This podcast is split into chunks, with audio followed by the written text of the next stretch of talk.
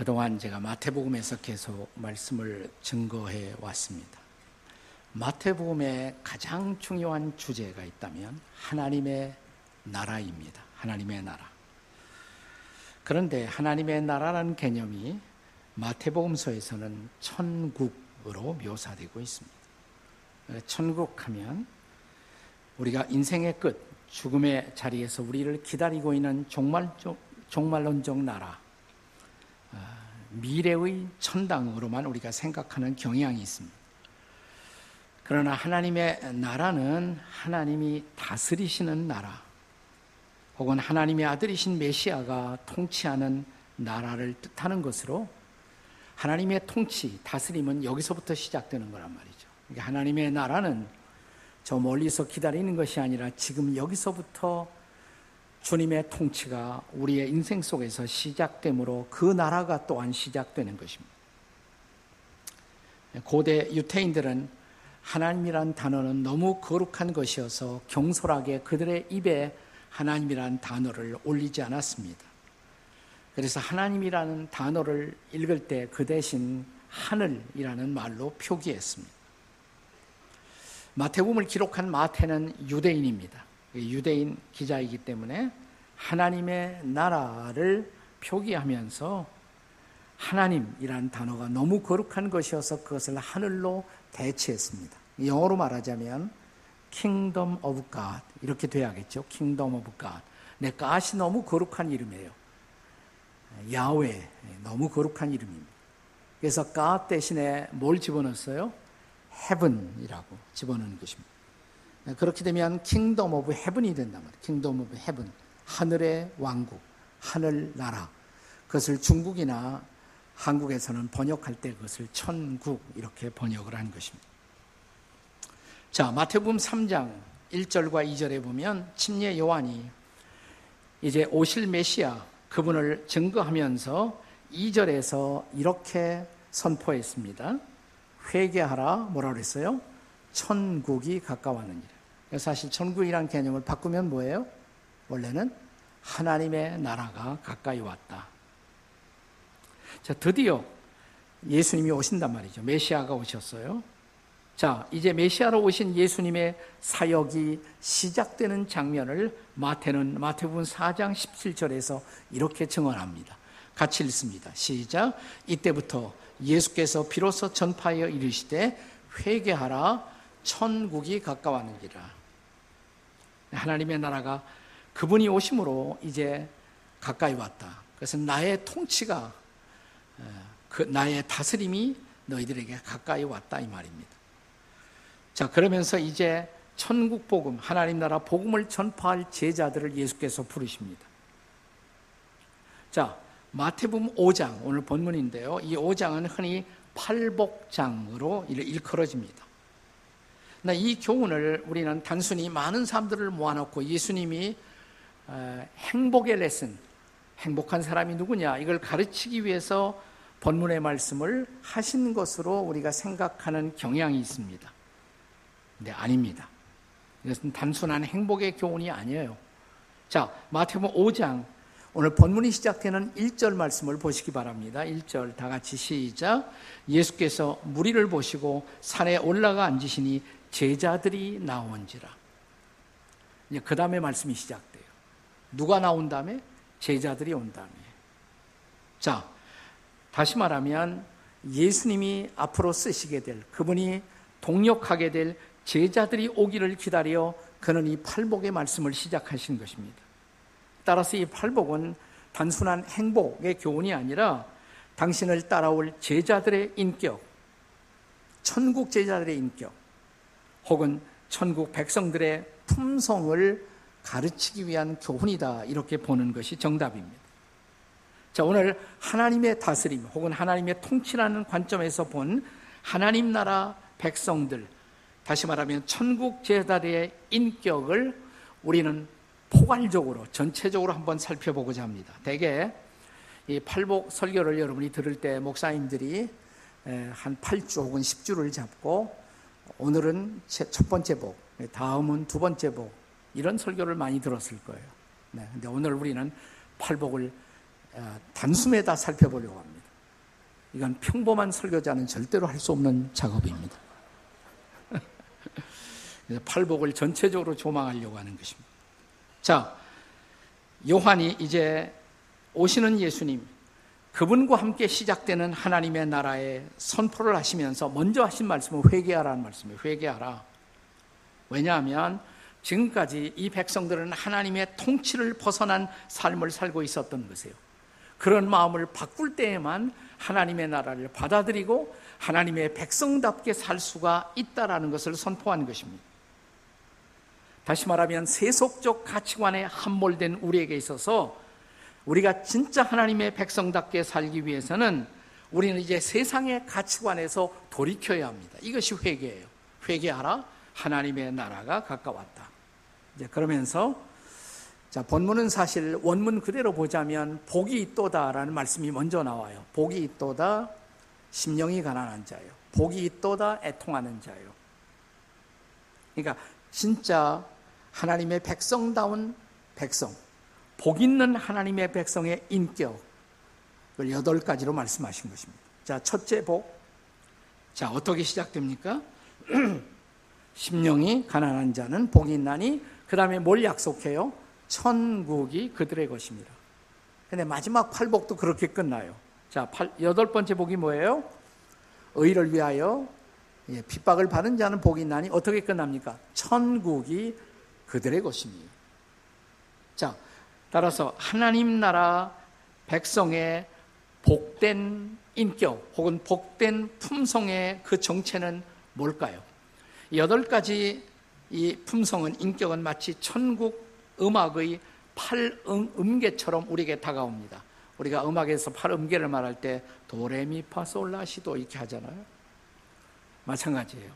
도서부터 시작해갖고 가난한 마음, 심령이 가난한 마음, 애통하는 마음, 온유한 마음 이렇게 올라가는 거예요. 그래서 마지막에 뭘로 끝나겠습니까? 클라이맥스가 의를 위하여 핍박을 받는 사람. 네, 이렇게 됩니다. 자, 첫째.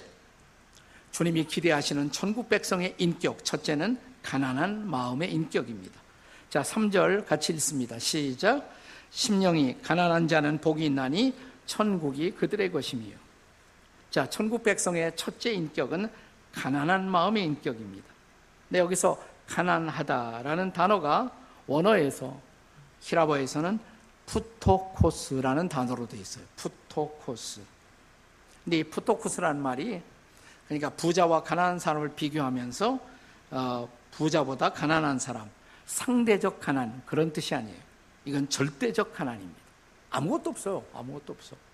그래서 누군가의 도움이 없이는 절대로 생존이 불가능한 가난 이게 푸토코스예요. 타인의 자선에 의존하지 않고는 생존이 불가능한 상태의 가난이 푸토코스입니다. 그리고 이것은 물질적 가난이 아니에요. 심령의 가난. 다시 말하면 영적인 상태를 뜻하는 것입니다. 영적으로 나는 파산 상태예요. 누군가를 의존하지 않고는 존재가 불가능한 상태. 이것이 바로 죄인의 실존이에요. 하나님의 도움, 하나님의 은혜 없이는 살 수 없는 죄인의 상태, 이것이 가난한 심령인 것입니다. 우리가 부르는 찬송가 가사 가운데 만세 반석 열리니 하는 찬송 있죠? 자, 이 가사 중에 빈손 들고 앞에가 그 다음에 뭡니까? 십자가를 붙드네. 우리가 아무것도 가진 것이 없어요. 붙들 건 십자가밖에 없어요. 십자가를 붙드네. 의가 없는 자라도 도와주심 바라고 생명샘에 나가니 마음을 씻어 주소서. 이런 마음, 이게 가난한 마음이에요. 이런 마음들만이 천국을 소유할 수 있는 마음입니다. 자신에게 아무런 의가 없어요. 의를 찾아볼 수 없어요. 그래서 십자가 앞에 나와 나를 온전히 내려놓고 주님만 의존하는 마음, 이 가난한 마음에게 비로소 천국은 열려온다라는 말씀입니다. 저와 여러분이 바로 이 가난한 마음의 소유자가 되어 주님 앞에 설 수 있기를 주님의 이름으로 축복합니다. 이 심령이 가난한 마음, 가난한 마음의 인격. 그 다음에 두 번째는 애통하는 마음의 인격. 자, 4절에 보세요. 4절 같이 읽겠습니다. 시작. 애통하는 자는 복이 있나니 그들이 위로를 받을 것임이요. 자, 천국 백성의 두 번째 인격은 애통하는 마음의 인격입니다. 오늘 이 세상에는 두 가지의 애통이 존재합니다. 두 가지 유형의 애통. 세속적인 애통, 그리고 성경적 애통. 자, 세속적 애통이란 자기 욕심대로 뭐가 되질 않아요. 그래서 슬퍼. 이건 세속적인 애통이죠. 그러나 성경적 애통이란 자기 내면을 깊이 통찰한 결과로 내 안에서 솟아오르는 참회의 슬픔. 이게 성경적 애통이에요. 자, 이런 애통 때문에 우리는 근심하며 인생을 살아갑니다. 네, 바울 사도는 고린도 후서 7장 10절에서 이 두 가지 유형의 가난을 분류하고 있습니다. 자, 한번 고린도 후서 7장 10절을 같이 읽겠습니다. 시작. 하나님의 뜻대로 하는 근심은 후회할 것이 없는 구원에 이르는 회개를 이루는 것이요. 세상 근심은 사망을 이루는 것입니다. 두 가지 근심이 있다. 세상 근심. 세상에서 우리가 많은 근심을 해요. 대부분의 근심은 우리를 사망으로 인도하는 근심이다 이 말이에요. 근데 하나님의 뜻으로 뜻대로 하는 근심, 그 근심은 우리를 어디로 인도한다? 구원으로, 회개로. 내가 이렇게 살면 안 되는데 하나님 앞에서 자신의 깊은 실존을 살피며 하나님 앞에 자신을 돌이킬 때 우리에게 구원이 오잖아요. 필요한 근심이죠. 필요한 애통이다 이 말입니다. 자, 우리가 가난한 마음으로 하나님 앞에 나올 때, 자, 우리 아무것도 없어요. 하나님 앞에 서요. 벌거벗은 마음으로 주님 앞에 섭니다. 그때 주님 앞에 내 부끄러운 상태가 적나라하게 드러납니다. 나는 괴로워할 수밖에 없어요. 나는 아파할 수밖에 없어요. 바로 이런 내 죄에 대해서 내가 느끼는 정적인 연민, 이것이 바로 성경적 애통의 마음인 것입니다. 이런 사람들이 깨어진 마음으로 흘리는 눈물, 얼마나 아름다운 눈물일까요? 이런 애통하는 마음의 사람들에게 임하는 약속이 뭐냐면 하늘의 위로예요. 그들이 위로를 받을 것이며 진짜 위로를 경험한다 이 말이에요. 자, 두 가지 했어요. 심령이 가난한 인격, 마음이 가난한 인격. 두 번째, 애통하는 마음의 인격. 세 번째, 뭡니까? 벌써 잊어버리셨어요? 온유한 마음의 인격. 옛날에 저도 이렇게 외우려니까 쉽지 않아요. 여덟 가지 복을. 근데 우리가 옛날 학교 다닐 때 이조 시대의 왕을 외우던 실력이 있잖아요. 태종, 태세, 문단세 하는 거. 그런 식으로 외우면 돼요. 첫자만 따서 팔복을 심에 온의 극마파의 심에 온의 극마파의 그러면 다 돼. 한번 따라서 해보세요. 심에 온의 극마파의 심, 심령이 가난한 자, 애, 애통하는 자, 온, 온유한 자, 의, 의에 줄이고 목마른 자, 심에 온에, 그 다음에 긍, 긍휼히 여기는 자, 그 다음에 뭐예요? 마음이 청결한 자, 마, 그 다음 화평케 하는 자, 마지막 의를 위해서 핍박을 받는 자, 다 같이 심에 온에 극마파이. 시작. 심에 온에 극마파이. 그걸 좀 재밌게 하고 심에 온에 극마파이. 이렇게 하면 아주 쉽게 배울 수가 있어요. 네, 팔복. 자, 다시 한번 외워요. 다 같이 시작. 심에 온에 극마파이 외우셨죠? 자, 어디까지 했습니까? 심령이 가난한 자, 애통하는 자, 그 다음에 세 번째가 뭐예요? 온유한 마음의 인격. 5절입니다. 같이 읽습니다. 시작. 온유한 자는 복이 있나니 그들이 땅을 기업으로 받을 것이며 여기 천국 백성의 세 번째 인격, 온유한 마음의 인격이에요. 근데 여기 온유란 단어는 희랍 원어의 πραΰς라는 단어로 되어 있습니다. 이것은 어떤 외부적인 힘에 의해서 이제 내가 잘 조절되어 있는 상태, 이게 πραΰς예요. 자, 이것은 자기 포기의 과정을 지닌 사람만이 가질 수 있는 마음의 인격이다. 이렇게 말할 수가 있습니다. 우리가 성경에 보면 아브라함과 롯이 베델이라는 곳에 도달했을 때 아브라함의 종과 롯의 종 사이에 땅 분배를 가지고 분란이 일어나요. 그때 아브라함이 롯에게 이렇게 제안을 합니다. 창세기 13장 자에 있는 말씀이에요. 5절에 다 같이 읽겠습니다. 시작. 내 앞에 온 땅이 있지 아니하냐 나를 떠나가라 네가 좌하면 나는 우하고 네가 우하면 나는 좌하리라 이게 쉬운 일입니까? 로스에게 네가 우쪽 땅을 차지한다면 나는 좌편 가질게. 내가 좌편을 선택하면 나는 우편 땅을 가질게. 네가 먼저 선택해. 근데 바로 이런 아브라함의 마음이 온유한 마음이다 이 말이에요. 이게 뭐예요? 이건 자기 포기가 없이는 할 수 없는 선언이에요.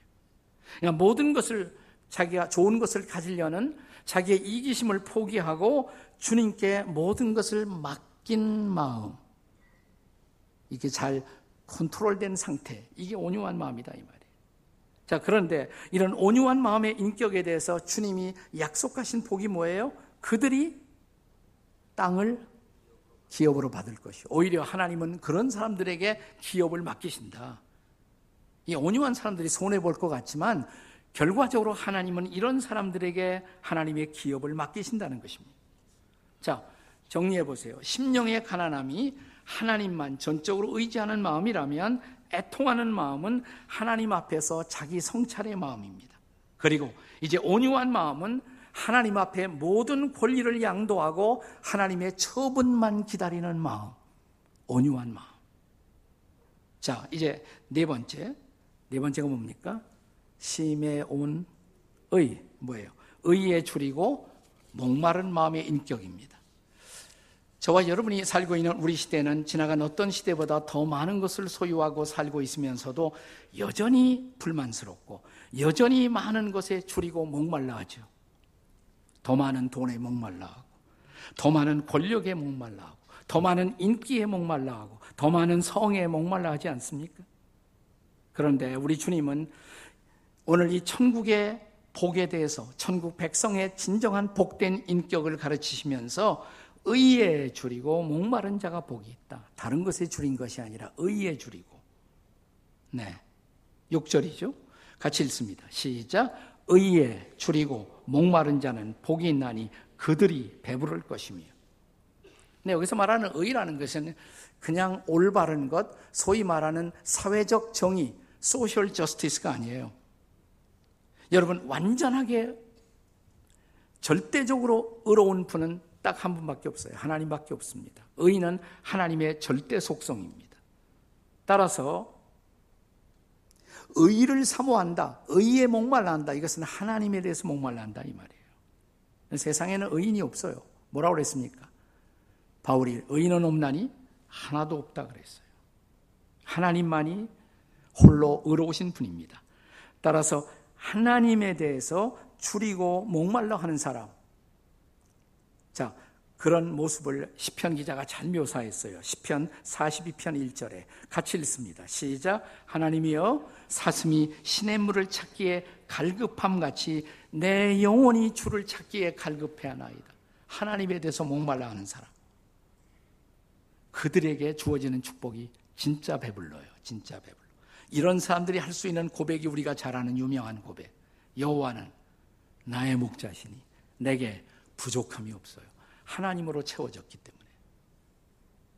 자, 이게 바로 자, 심에 온 의, 의에 줄이고 목말라 하는 인격이에요. 다섯 번째는 뭡니까? 긍휼이 여기는 마음의 인격입니다. 자, 의가 하나님만 갈망하는 그런 마음이라면 긍휼은 하나님의 눈으로 이웃을 바라보는 마음입니다. 하나님의 눈으로 이웃을 바라보는 마음. 토마스 왓슨이라는 설교가는 여기 사용된 히라보 긍휼을 뜻하는 엘레오스, 엘레오스라는 단어인데 이걸 이렇게 정의했어요. 죄악의 결과로 비참한 상태에 빠져 있는 사람들을 향한 하나님의 애정. 그게 바로 긍휼이다 그랬어요. 이 긍휼의 속성은 하나님의 의를 추구하는 사람들이 동시에 또한 추구해야 할 균형의 덕이에요. 우리가 의만 추구하고 내게 긍휼이 없다면 우리는 잔인한 사람이 돼요. 네. 자, 7절은 그래서 이렇게 말합니다. 본문의 7절. 같이 읽습니다. 시작. 긍휼이 여기는 자는 복이 있나니 그들이 긍휼이 여김을 받을 것이며 그렇습니다. 긍휼은 천국 백성들의 빛나는 인격입니다. 우리가 이웃을 긍휼히 여기지 못하고 산다면 결국 우리는 이웃을 항상 고발하고 정죄하는 자로 인생을 살게 될 것입니다. 이 사람도 불행한 사람이죠.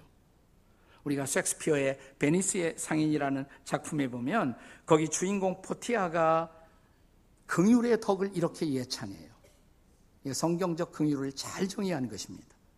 이렇게 말했어요. 긍휼은 고요히 내리는 빗방울처럼 하늘에서 아래로 떨어진다. 그리고 긍휼을 베푸는 사람과 긍휼의 영을 받는 사람을 다 함께 축복한다. 이게 긍휼이에요. 하나님의 눈으로 이웃을 바라보는 마음.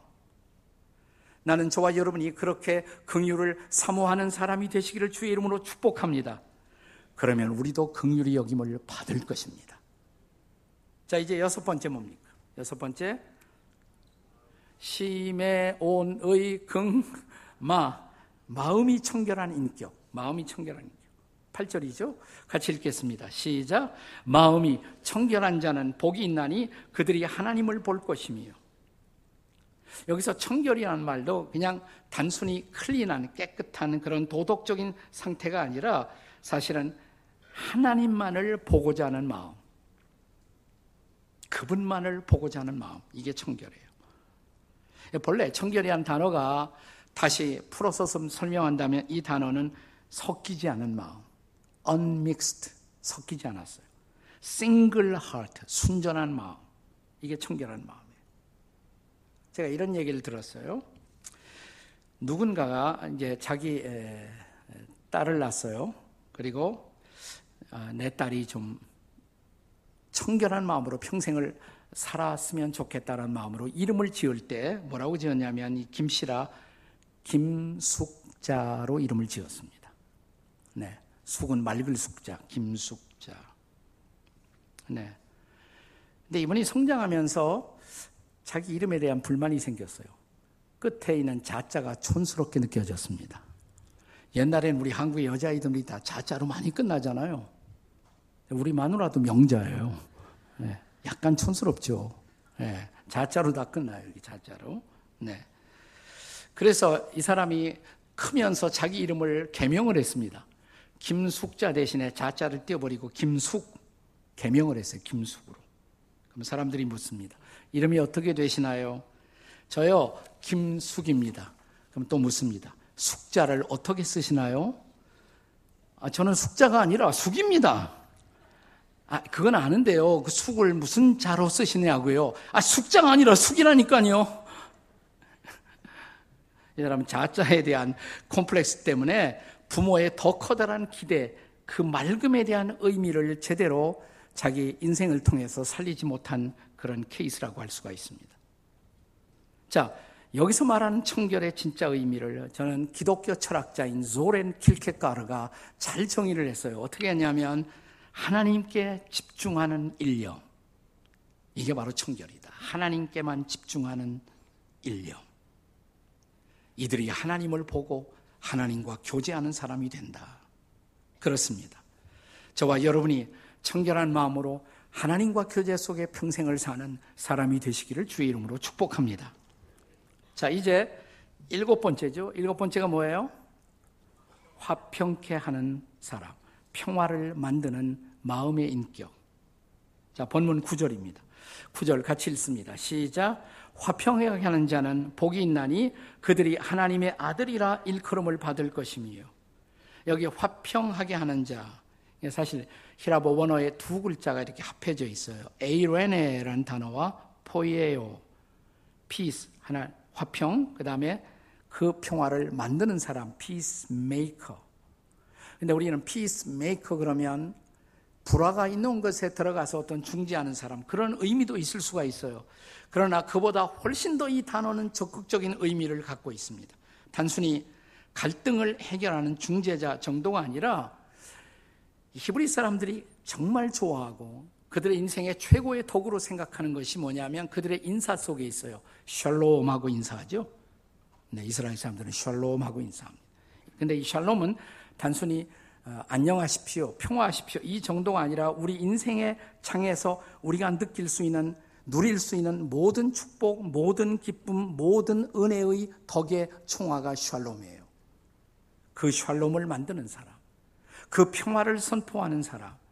다시 말하면 아까 긍휼의 마음이 소극적으로 하나님의 진노를 받아 마땅한 사람들에게 용서를 베푸는 마음이 긍휼이라면 자, 이 화평은 하나님의 은혜와 기쁨을 우리의 삶의 모든 영역 속에 선포하는 마음. 그런 샬롬을 만드는 사람. 그렇습니다. 우리가 이런 샬롬을 선포하고 샬롬을 누리는 인생을 살 때 우리가 바로 샬롬의 하나님, 평화의 하나님의 자녀들임을 선포하게 될 줄로 믿습니다. 이제 하나 남았어요. 자, 굉장히 빨리 오지 않았습니까? 자, 심에 온의 긍마화의 의를 위하여 핍박을 감수하는 마음. 자, 본문의 10절입니다. 10절 같이 읽겠습니다. 시작.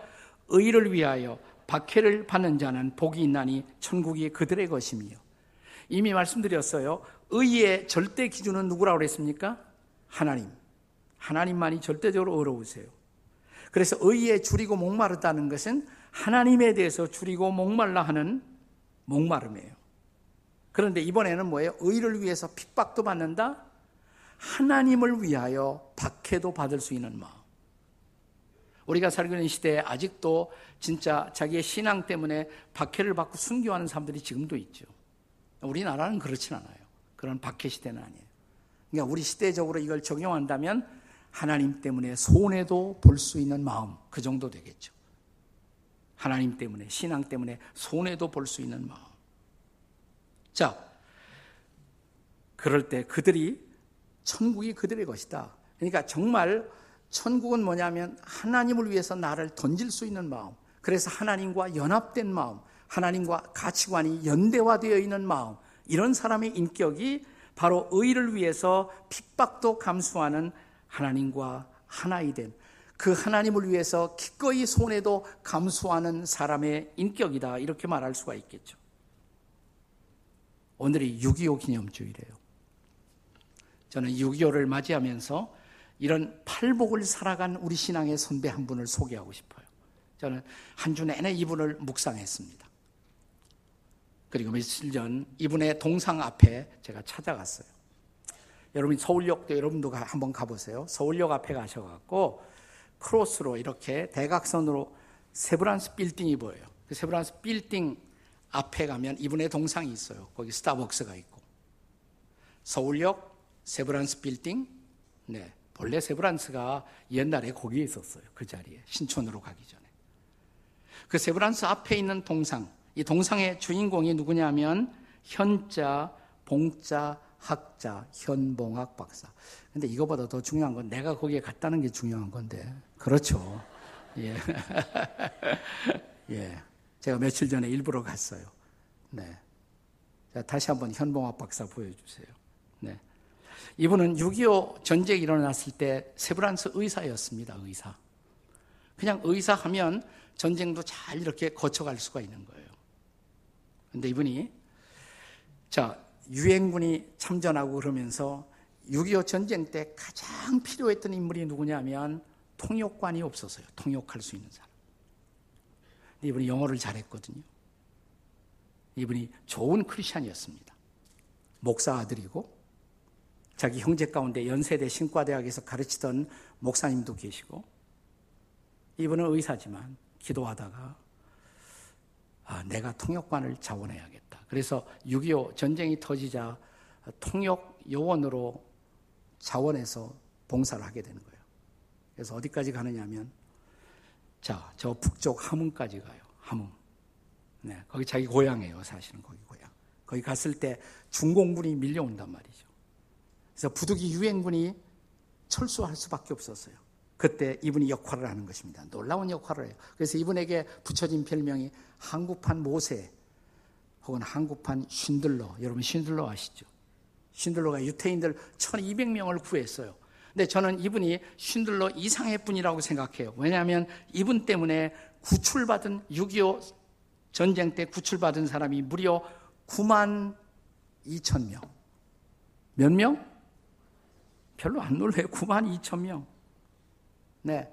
자, 이제 다시 공산군이 이 흥남 시내로 함흥시로 막 밀려오기 시작했을 때 이분이 사령관을 찾아갑니다.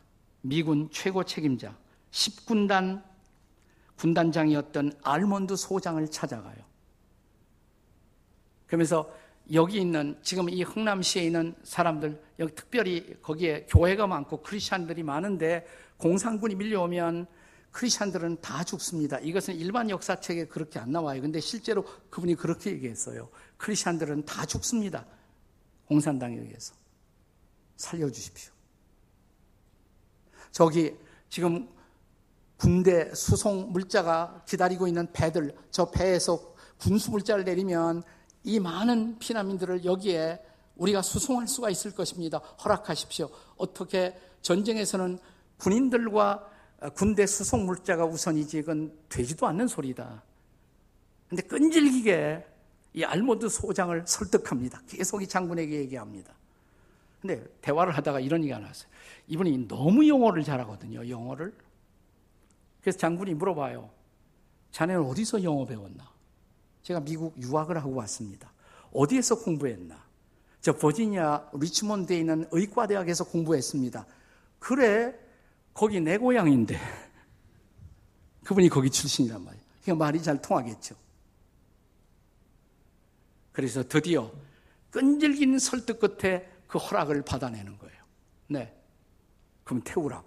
그래서 가서 이분이 군목들하고 어떻게 연락을 했느냐면 그 흥남시에 있는 모든 교회들에 가서 전해달라고 밤 12시까지 함흥역에 다 모여달라고 밤 12시에 교회를 통해서 연락한 거예요. 그다 태웠습니다. 거기에 군수물자 다 내리고 빽빽하게 태워서 거기서 떠난 거예요. 네. 어디로 갔어요? 거제도로 왔습니다. 거제도로. 그 배가. 도착한 것이 12월 24일 크리스마스 이브. 사람들은 이것을 크리스마스 이브의 기적이라고 말합니다. 크리스마스 이브 기적. 수많은 사람들이 거제도에 내려요. 거제도에. 네. 그때 내려서 거기서 구출된 사람들, 그들 중에 문재인 대통령 아버지도 있었어요. 아버지가. 네. 그래서 이 동상 제막식 할 때 그분도 갔다 그래요. 거기에. 네. 자, 이 놀라운 기적. 사람들이 이 현봉학 박사님을 만나서 당신은 정말 놀라운 일을 했다고. 근데 그런 얘기를 할 때마다 이분은 뭐, 아, 내가 그런 일을 할 수 있어서 기쁘다고 이렇게 반응을 안 보였대요. 이분이. 그때마다 머리를 숙이고 자기가 괴롭다고. 그분은 나중에 우리가 지금 예배드리고 있는 여기서 멀지 않은 아주대학 의과대학의 임상병리학 과장으로 5년 동안 와서 또 일하셨어요. 봉사하셨어요. 나중에. 여기서 가까운 데서. 이렇게 말했다고 합니다. 다행히 여러 사람들이 탈 수 있었지만 그날 타지 못한 사람들이 얼마나 많은데요. 거기에 탈 수 없었던 사람들을 위해서 안타까워하고. 그리고요, 다행히 그 배에 타고 왔지만 가족들 중에 타지 못해 이산 가족 된 사람 얼마나 많은데요. 제가 사람들을 이산 가족 만들었어요. 그렇게 아파하셨다. 9만 2천 명의 사람들을 구하고도 자기는 늘 자기가 아파하고 괴로워하면서 살았던 사람. 이게 예수님의 제자의 마음이란 말이죠. 기도하는 가운데 그는 그 결정을 했던 것이에요. 그냥 의사하면 되지만 영어하는 사람 필요하다 그러니까 가서 기맥힌 순간 결정적으로 9만 2천 명의 사람들을 살리는 일에 쓰임을 받았던 현봉학 박사 같은 분. 천국 제자의 샘플이 아니겠습니까? 자기 손해를 감수하고 이웃들을 품에 안고 이 땅의 진정한 화평을 위해서 자기를 던졌던 하나님의 사람. 이런 예수님의 제자를 얼마나 우리는 더 필요로 합니까? 저와 여러분이 이런 발자취를 따라가는 이 시대의 그리스도의 제자, 복된 인격, 천국 제자가 될 수가 있을까요? 기도하시겠습니다.